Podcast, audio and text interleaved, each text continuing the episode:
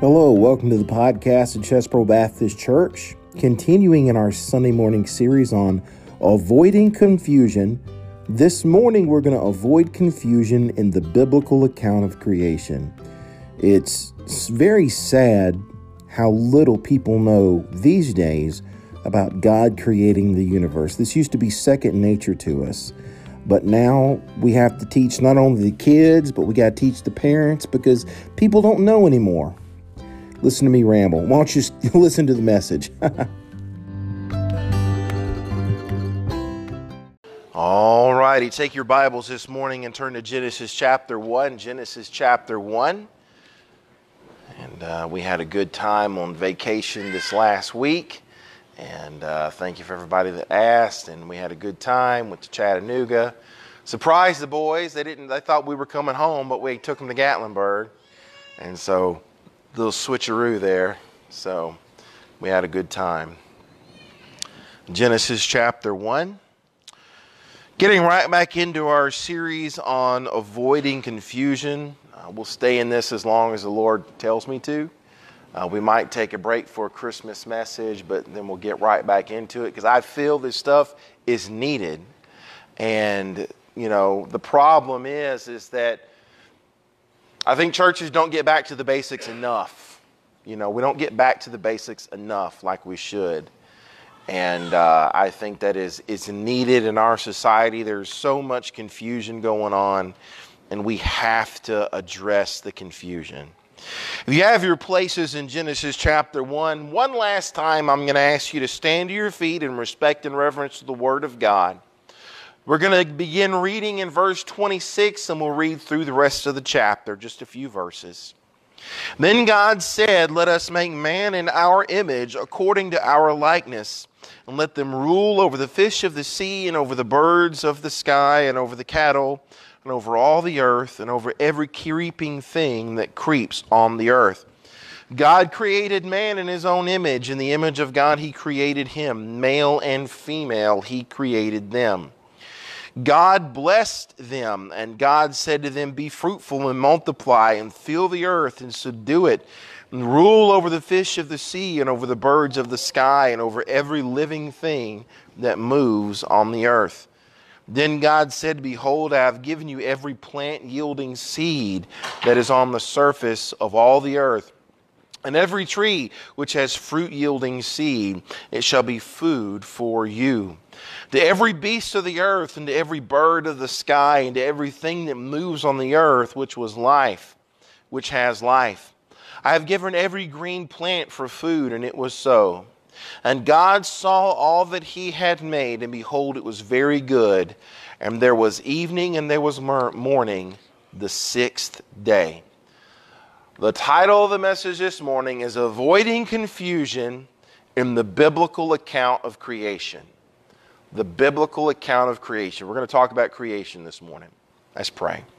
Dear gracious Heavenly Father, Lord, I want to pray for our people today. Lord, I pray that the Holy Spirit and power of God would be on this service. I pray that you would clear our minds and our hearts to receive the Word of God. Things that we've heard all our lives, Lord, I pray that we hear them in a different light. I pray that our faith is strengthened, Lord. And I pray that if there be anybody under the sound of my voice, that, uh, that has unsure about some of these areas, that they would come to know the truth this morning. In Jesus' name I pray. Amen. You may be seated. We're, like I said, we're talking about avoiding confusion this morning, and we're avoiding confusion. And, and how many of you believe that our faith is under attack today? Our faith is under attack today. And how does the devil attack our faith? He questions the Bible. That's what he does.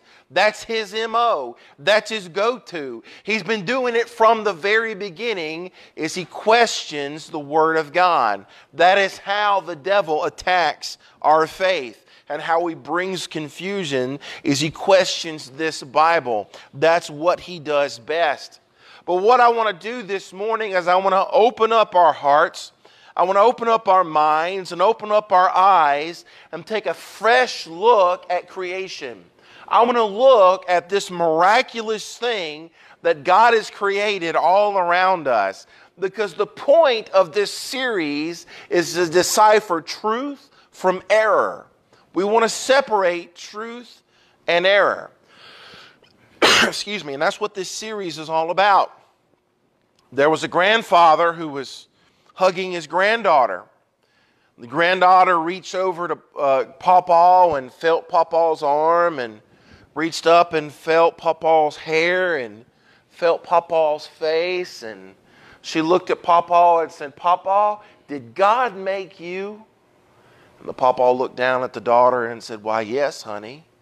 God made me. And God made you too. The daughter got out of the pawpaw's lap and went into the next room and looked at her mirror. And she felt her arm and she felt her hair and she looked at her face in the mirror. And then she came back in the next room with Pawpaw and said, Pawpaw, God's doing a lot better job these days. but you know, it, it's funny that, that, you know, when we were kids, we were taught this stuff. We were taught about creation, we're taught about Adam and Eve. Kids aren't being taught this these days. Even 20 years ago, kids weren't being taught this. And so you've got kids that have never heard of Adam and Eve. They don't know anything about creation. They've grown up. They have kids. They have, they're the parents now. Some of them are even grandparents. And now you don't only have to teach this stuff to the kids like you're supposed to. Now you have to teach it to the parents. And now you have to teach it to the grandparents because people just don't know this stuff anymore. And that's what I want to open our hearts up to this morning is to look at this miraculous creation that God has made. Back in 2007, there was a, a study done, and the study discovered of all uh, that, that about 50% of American adults have no idea what creationism is and have no idea about God, about the biblical account of creation. 50%. In 2014, they redid the study, and the number dropped from 50% to 38%. 38% of American adults do not know creationism, do not know the biblical account of creation. And that was 2014. It wouldn't surprise me at all if that number today has dropped even further. Even further. And it's amazing to me because humanism and secularism and atheism, as time goes on, gets more and more persuasive. And there are fewer and fewer Americans that can identify with creationism. In 2005, which by the way is not that long ago, in 2005 there was a landmark case that was decided by a judge in the state of Pennsylvania. And they were suing to have intelligent design uh, taught in their schools. Now, intelligent design, they, they kind of steal that term from creationists, okay? When, when the secular world says, and we believe in intelligent design, but when the secular world talks about intelligent design, really they're talking about theistic evolution, that God started evolution. And so that's what they're wanting to, that was what they were suing for to teach intelligent design in public schools, and the judge denied it. Because the judge said that intelligent design is creationism in disguise, and we don't allow religion in our schools. We don't allow it and, and they've disallowed any teaching of creationism in public schools. But let me tell you something, this has been going on for years. When you take the Ten Commandments down from the courthouse, you can't even pray at a high school football game anymore. And the valedictorian of a high school gets up, and in her speech, she gives glory to God, and she's shamed and punished for it. This is nothing new. We do not, the world is saying, our society is saying, we do not want to hear about God in public. And that seems to be the message the United States of America is giving off. We do not want to hear about God in public, keep it private, and even then we don't like it. Okay? And well, this morning, and we're going to talk about the subject of creation. We're going to talk about this subject of, of creation. I'm going to give you three testimonies this morning. I'm going to give you three testimonies that God is the creator, that He is the creator of this miraculous creation that we have all around us this morning. The first testimony we're going to talk about this morning is the testimony of the creator. The testimony of the creator.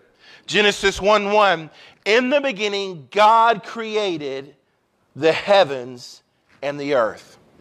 You know, ironically, this debate between evolutionists and creationists, you know, both use science to prove their points. Look, a creationist is not afraid of science.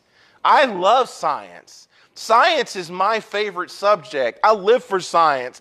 I live for astronomy. That's, that's the, my favorite part of science. So I live for that kind of stuff. A creationist is not afraid of science. Both sides use science to kind of uh, give their points, get their points across. But the thing is, the two sides really couldn't be that different. They're very, very different evolution and creationism. Well, actually, there is one thing that they have in common. You know what that is?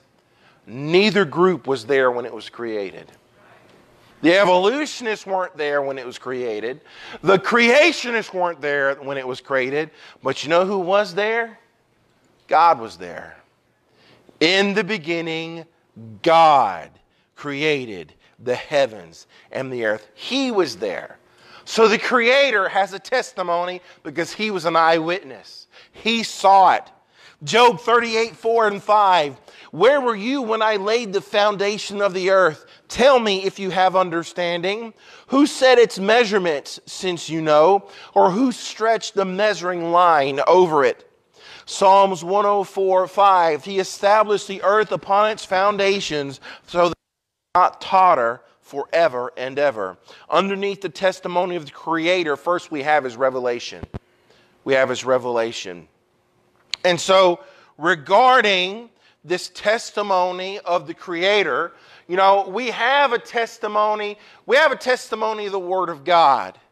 The Word of God testifies that, uh, that, uh, that, um, that we can be seen in the, this revelation from God can be seen in the Bible. It can also be seen in His Son because his son, the word was made flesh and dwelt among us. So we can see this testimony. We can see this revelation in the word of God. We can see this revelation in the, in, in his son. But you know, we can also see this revelation that God is the creator. We can see this in the creation itself all around us. It's revealed to us.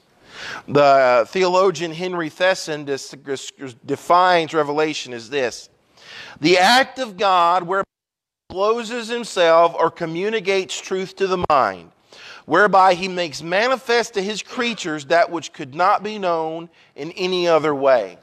So when God reveals something to us, what he's doing is communicating truth to us. He's communicating truth to our mind. He's communicating truth to our intellect. He's communicating truth to our heart. That is God revealing truth to us. And is revealing to us His creation and is revealing to us His existence. Creation itself is a revealer of God. Now, it doesn't reveal God's plan. No. But it does, you know what creation does reveal? Creation reveals that me and you have an obligation to the Creator. That's what creation reveals. That me and you have an obligation to the Creator. Psalms 19:1 The heavens tell of the glory of God and their expanse declares the work of his hands. This revelation is all around us. This revelation shows us the power of God and this revelation shows us that God spoke the worlds into existence. So it showed number 2 under that it showed his power. Hebrews 1, verse 10. And you, Lord, in the beginning laid the foundations of the earth, and the heavens are the works of your hands. They will perish, but you remain. And they all will wear out like a garment. Like a robe, you will roll them up. Like a garment, they will also be changed, but you are the same, and your years will not come to an end. So we learn in creation about the power of God that spoke the worlds into existence, but not only do we see a revelation of his power in creation, we also see a revelation of his self existence. God is self existent. The Bible teaches that in the beginning was God. You know what God is? I've said this phrase before. He's the uncaused first cause. God is the uncaused first cause. God was outside of matter, speaking matter into existence. So God is not only self existent, but God is pre existent and God is separate from his creation. He is pre existent and he's separate from his creation. Next, it shows his self existence. John 1, verse 1. In the beginning was the Word, and the Word was with God, and the Word was God. He was in the beginning with God. All things came into being through him. Apart from him, not even one thing came into being that has come into being. So here we see the uncaused first cause. We have God, the self existent, pre existent God, calling matter into, into, into existence. And that's significant because you know what evolutionists teach? Evolutionists teach that matter is eternal. They teach that matter is eternal. But we believe that God is eternally pre existent. Okay? God is eternally pre existent. And, and you see, it's very important we see that in the Word of God because it's all about His pre existent self. Dr. Tom Wheeler, in his book, The Transformed Thinking, he wrote this The humanist worldview holds to evolution, rejecting the biblical teaching of creation of all things by God. It is the materialist worldview which argues that matter and energy are all that exist. You might know who Carl Sagan was. I've heard that name before, Carl Sagan. Um, I've watched his specials. Like I said, I'm a science nerd. I've watched his specials before. But Carl Sagan, of course, he was an atheist. And he said this The materialist view, this is Carl Sagan, is that the cosmos is all that is, or was, or ever will be. That is why many evolutionists worship the earth or the earth goddess Gaia because they believe that this material existence is eternal and that we must care for it and worship it because it's all that ever was and all that ever will be. That's very different from the Christian view. That worldview is very different from the Christian worldview. And, and, and, and, and evolution puts forth this theory that matter and energy is, are eternal, but we say, no, God the Bible teaches that God is pre existent of matter, God is pre existent of energy, and He spoke all these things into existence. He is an infinite spirit, He's distinct from matter. God is eternal, matter is not. This is what the Bible teaches. Romans chapter 1, verse 8 I am the Alpha and Omega, says the Lord God, who is and was and who is to come, the Almighty. Isaiah 43:10 You are my witnesses declares the Lord my servant whom I have chosen so that you may know and believe me and understand that I am he. Before me there was no God formed and there will be none after me. I'm giving you scripture to support this. Psalms 90 verse 2 Before the mountains were born or or you gave birth to the earth and the world from everlasting to everlasting you our God. Our God is an everlasting God. Our God is a self existent God. Our God is pre existent to matter and energy. Our God is separate from His creation, and our God called matter into existence. One atheist, Jonathan Wells, he's a PhD, he wrote this. This is an atheist. This is an atheist saying this. I think people who believe that life emerged naturalistically, he's talking about evolution, need to have a great deal more faith than people who reasonably infer that there is an intelligent designer Science, you might say, has discovered that our existence is infinitely improbable and hence a miracle. Darwinism is merely a materialistic philosophy masquerading as science, and people are recognizing it for what it is. Okay, basically, what he's saying is it takes more faith to believe in evolution than it takes to believe in creation.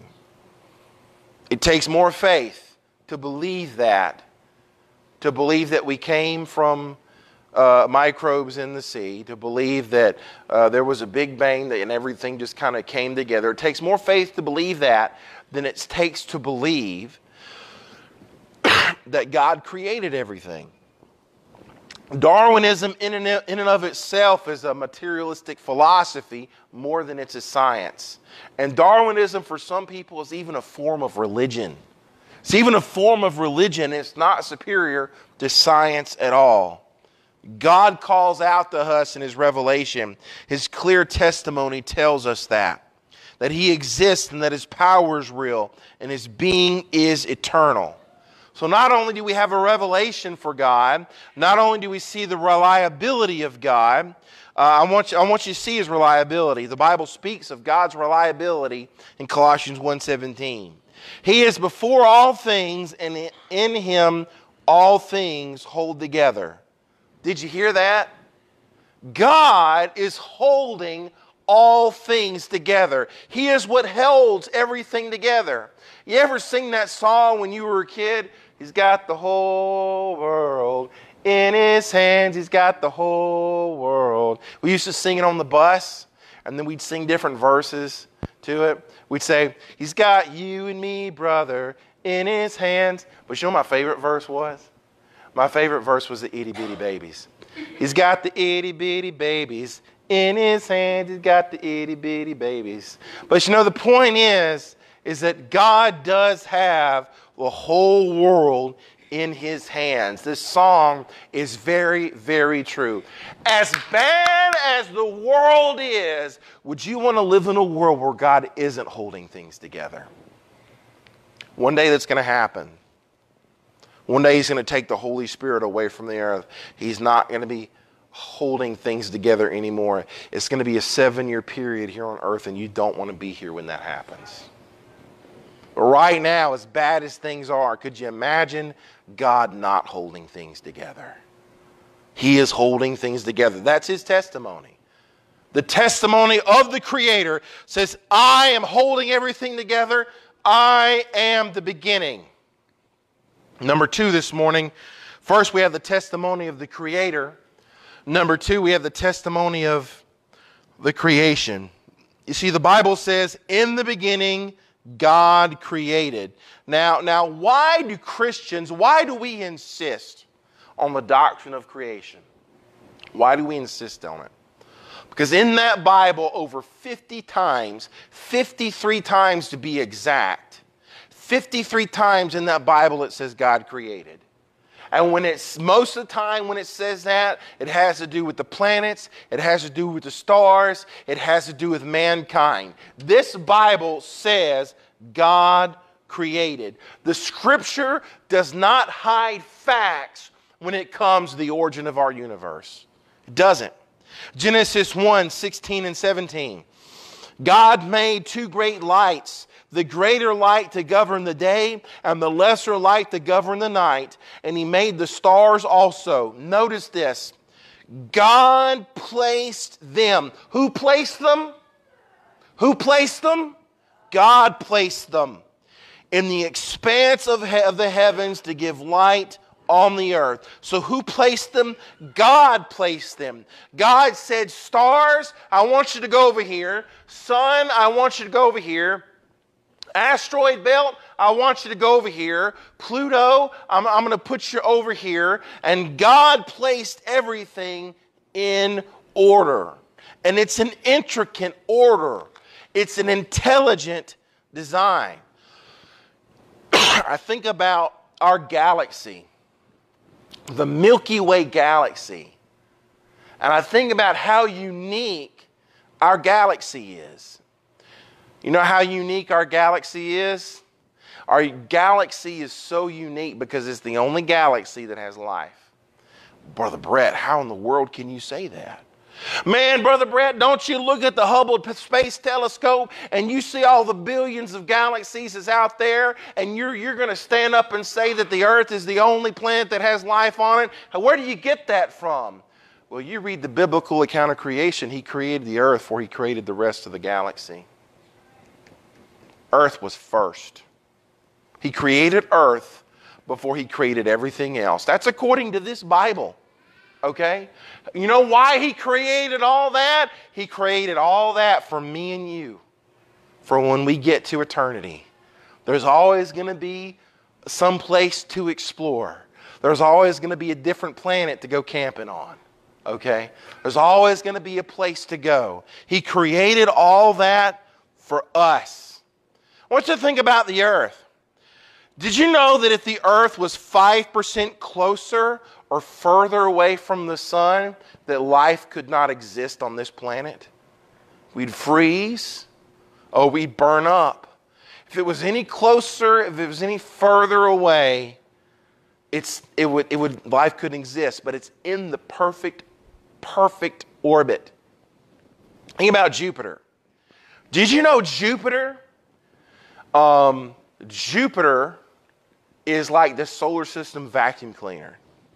Do you know that, that Jupiter, and we've seen this happen, comets and asteroids that could be potentially dangerous to our planet are sucked in by the gravity of Jupiter, and instead of crashing into Earth, they crash into Jupiter. We have film evidence of this happening. Jupiter was put out there to protect this planet. Jupiter is like a century that stands out there in the solar system and protects God's creation of this planet. It's in the perfect place, it is the perfect size, it is right where it's supposed to be. Did you know this year, the winter solstice, December 21st, for the first time in 800 years, Saturn and Jupiter are going to line up right behind each other. And we're going to see in the sky is going to appear to be a new bright star. How many times have we read the biblical, have we read the, the, the, the, the, nativity story in the Bible? And people say, eh, there'll be no new star. How is that going to happen? We're going to see it happen. It's going to happen on Christmas this year. And that's awesome, ain't it? Oh, that's just a coincidence. That's just, oh, interesting coincidence. New star happens on Christmas. Think of our sun. Our sun is so ideal. Did you know that 90% of the stars in our galaxy are what's called red dwarf stars? Our sun consumes just the right amount of energy for us to be in our solar system where water can exist. We have a perfect sun. God set the sun in a perfect place. Let me tell you how intricate God's design is. And this, this doesn't happen every winter solstice, which is December 21st. This happens every winter solstice. Did you know that the sun, every day of the year, it gets lower and lower and lower in the sky, and the days get shorter and shorter and shorter. And the one day a year where the sun is at its lowest point, and the sun, the days are the shortest, are December 21st. That's the winter solstice. Every year this happens.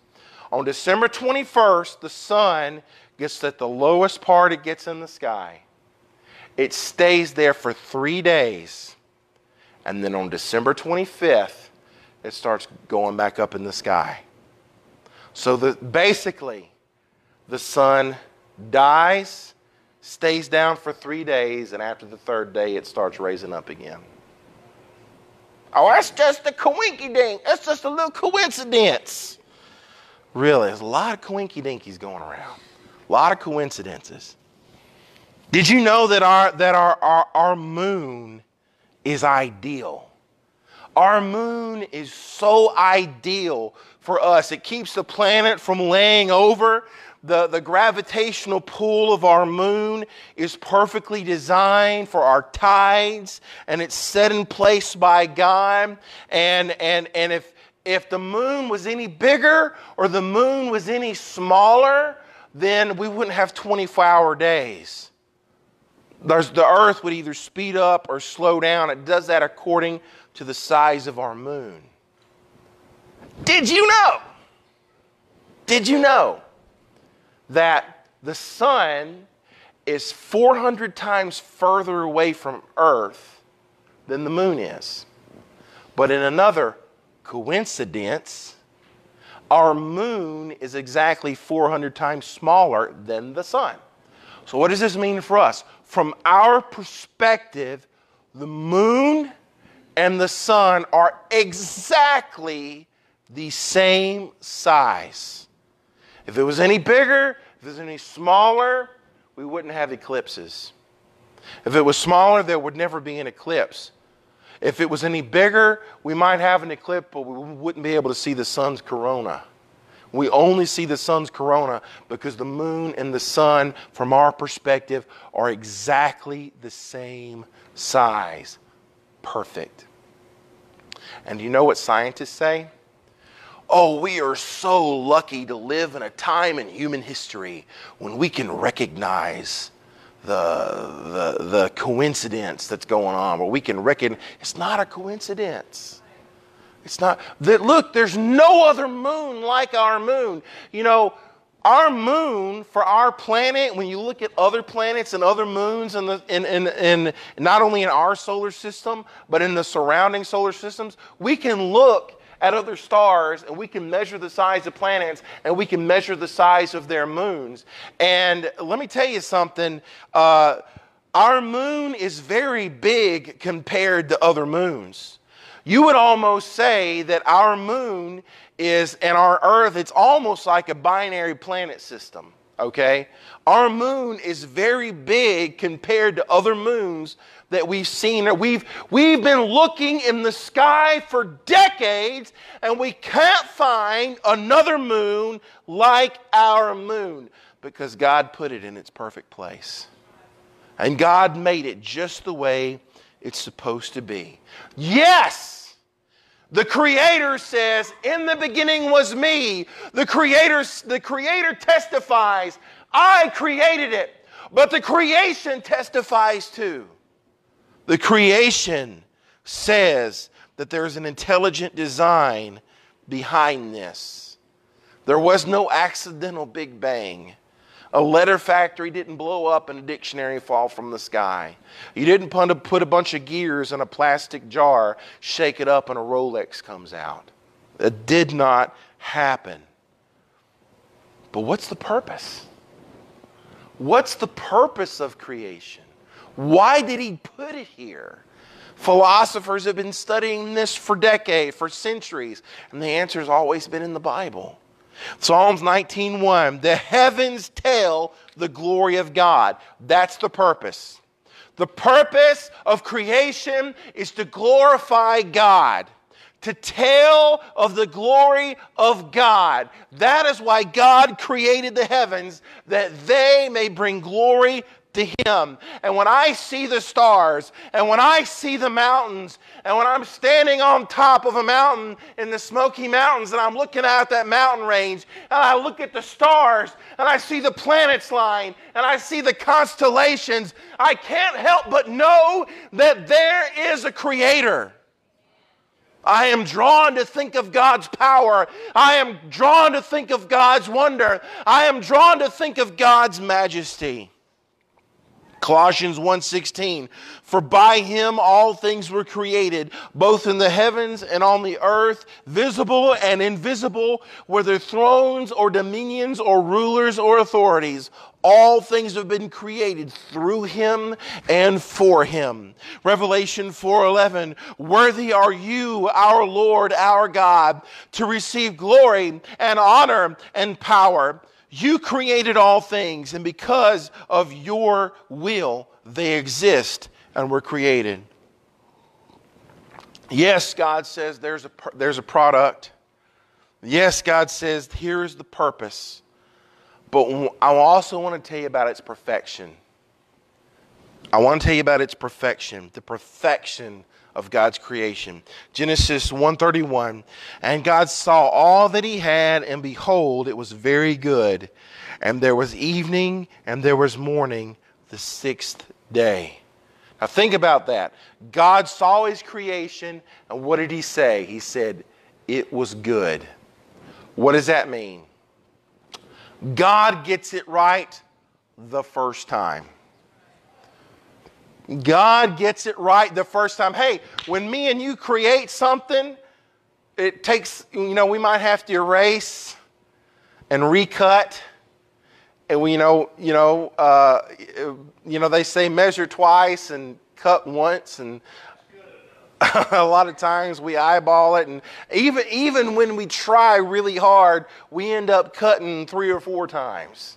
Okay, we always have to redo things. You know, I passed by that, that, that Nissan plant in Jackson. I passed by it uh, very often going up to Memphis, and you see that Nissan plant. and You see all the cars in the parking lot from the workers in there working on that assembly line. And you've got to know they've got that assembly line down to a science. They've been perfecting that assembly line for absolutely for years. And they want all those cars coming off that line to be exactly the same, be perfect every single time. But you know there are hundreds, if not thousands, of times that a product has come off that line and it's got something wrong with it. It's got a flaw in it. They've had to redo the design, and then you got recalls. You put these cars out there, and then they get recalls. And why is that? Because they're not God, because God gets it right on the first time.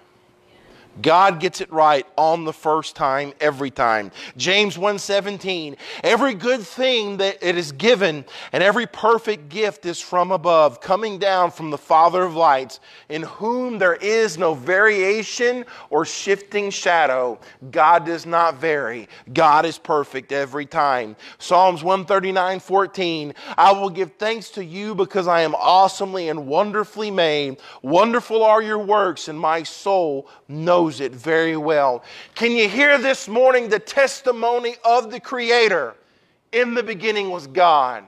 Can you hear this morning the testimony of the creation? It's perfect, everything in its right place. But number three this morning, I want to tell you about the testimony of conflict. The testimony of conflict. Because even though God is revealing Himself, through His Word and through His Son and through His creation. And He's communicating to us His love and He's communicating to us His creation. There's still a conflict today. Why? Because Satan is attacking. Satan is attacking his design. Satan is attacking his power over this universe. And you know, and sometimes, so sometimes you got to step back and you got to look at the side you're on, and, and, and sometimes you got to tell which side to be on. For instance, for example, you step back and you say, okay, which side of this conflict do I need to be on? Well, you look over here and they're blaspheming God and they're blaspheming all that is holy and they're killing babies in the womb and they're doing all this vile stuff and you think, oh, well, I need to be over here. Can you see, can you see what I'm saying? You get what I'm, what I'm trying to, you kind of step back and size it up. Well, when it comes to this, this thing between evolution and creationism, you need to step back and see which side is the confusion coming from. Because let me tell you something, it wasn't always confusing. Back when our country first started, this wasn't a confusing issue. It wasn't confusion. This creation didn't bring in the confusion, evolution did. Okay? It didn't used to be such a confusing matter. But it's more confusing today than it ever has been before. And why? Let me give you a verse. Romans 1:20. Listen to this verse. For since the creation of the world, his invisible attributes, that is, his eternal power and divine nature having been clearly perceived, being understood by what is made. So, what that verse is saying, that they've perceived God and his attributes by looking at the creation, okay? So that they are without excuse. Well, that doesn't make sense.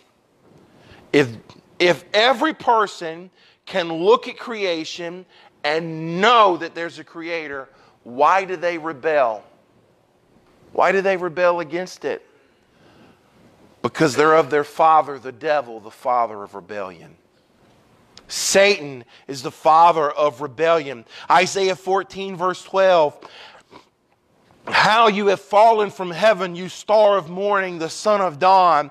You have been cut down to the earth. You have defeated the nations, but you said in your heart, I will ascend to heaven. I will raise my throne above the stars of God. I will sit on the mount of assembly in the recesses of the north. I will ascend above the heights of the clouds. I will make myself like the Most High. Nevertheless, you will be brought down to Sheol, to the recesses of the pit. Satan says, I will be my own God. I will put myself in the place of God. And one of the reasons that men reject creationism is because they reject the Creator.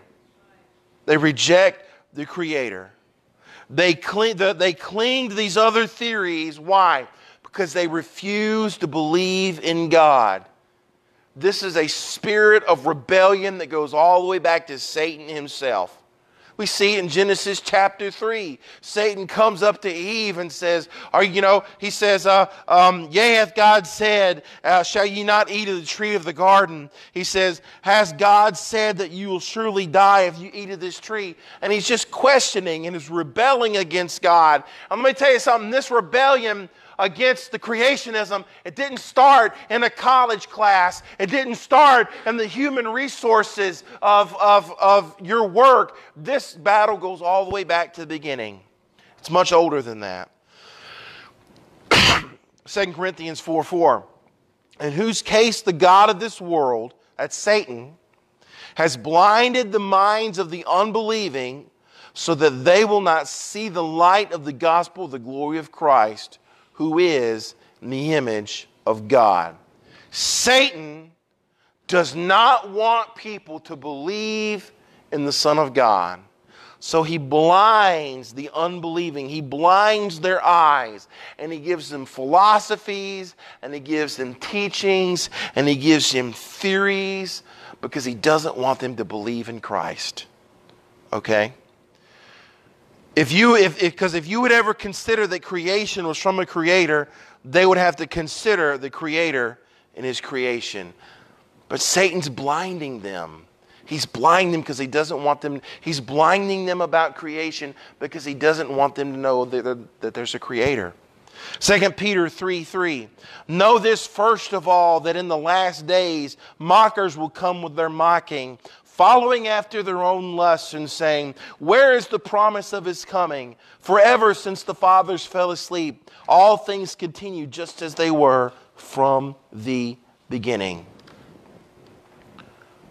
What, is, what does evolution teach? Here, here's what it boils down to evolution teaches nothing times nobody equals everything.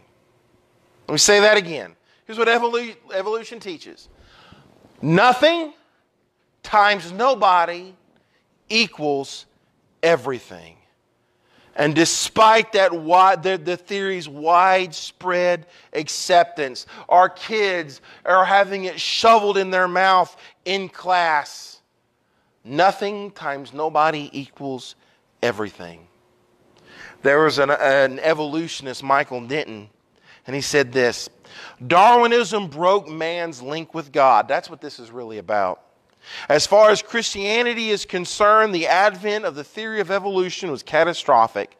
The decline in religious belief can probably attributed more to the propagation and advocacy by the intellectual scientific community of Darwin than in any other factor. You know what he's saying is that that evolution has said you don't need God.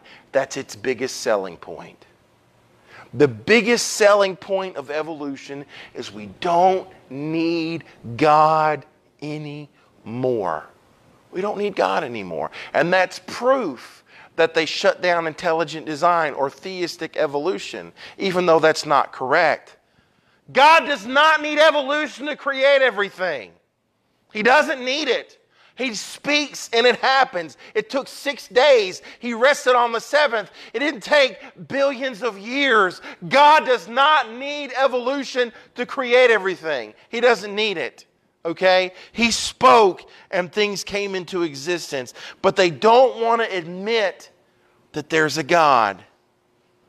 So, what can we do? What can we do about this? What is the road to restoration? Here's the road to restoration. It's very simple. It's two words repentance and faith. That's the solution. Repentance and faith. In fact, not just not just Darwinism and evolution turn into creationism, but anything you got, that is a solution for it. Whether it's evolution, whether it's a sexual sin, whether it's just a wrong decision that you made, the answer is repentance and faith. You turn from it to a faith in Jesus Christ, and that is the answer to this problem. Repentance and faith is always the way of God's restoration. I want you at some point this week, in your busy day, in your busy week, when you're by yourself, I want you to stop. I want you to turn around. I want you to look at God's creation. I want you to thank Him for it. And when somebody stands up and spouts lies you push back with the truth. Too often Christians stay silent. Too often Christians don't speak up because we don't want to muddy the waters and we don't want to hurt anybody's feelings and we want to all get along and we want to be liked and we think, how are we going to reach them if they don't like us? The truth doesn't care if they like you or not. The truth is the truth. You can deliver the truth with love but deliver the truth. Don't be afraid to stand up and speak the truth. That's what's wrong with our country today. It's not Congress's fault. It's not the Democrats' fault. It's not the Republicans' fault. It's the church's fault. It's the Christian's fault. You're not going to see a Muslim get out there. You know, Muslims won't let anybody talk about Allah. They won't. But Christians, they mock Jesus and they mock our Bible and they mock our church, and we just kind of, oh, I'll turn the other cheek. Hey, look, there's a time to turn the other cheek, and there's a time to flip the tables over. And there's a time to make a whip, and there's a time to drive sin out of the house of God. There's a time for both. Jesus wasn't a pushover. Meekness isn't weakness. We need to stop cowering down the lies and stand up for the truth in the Word of God.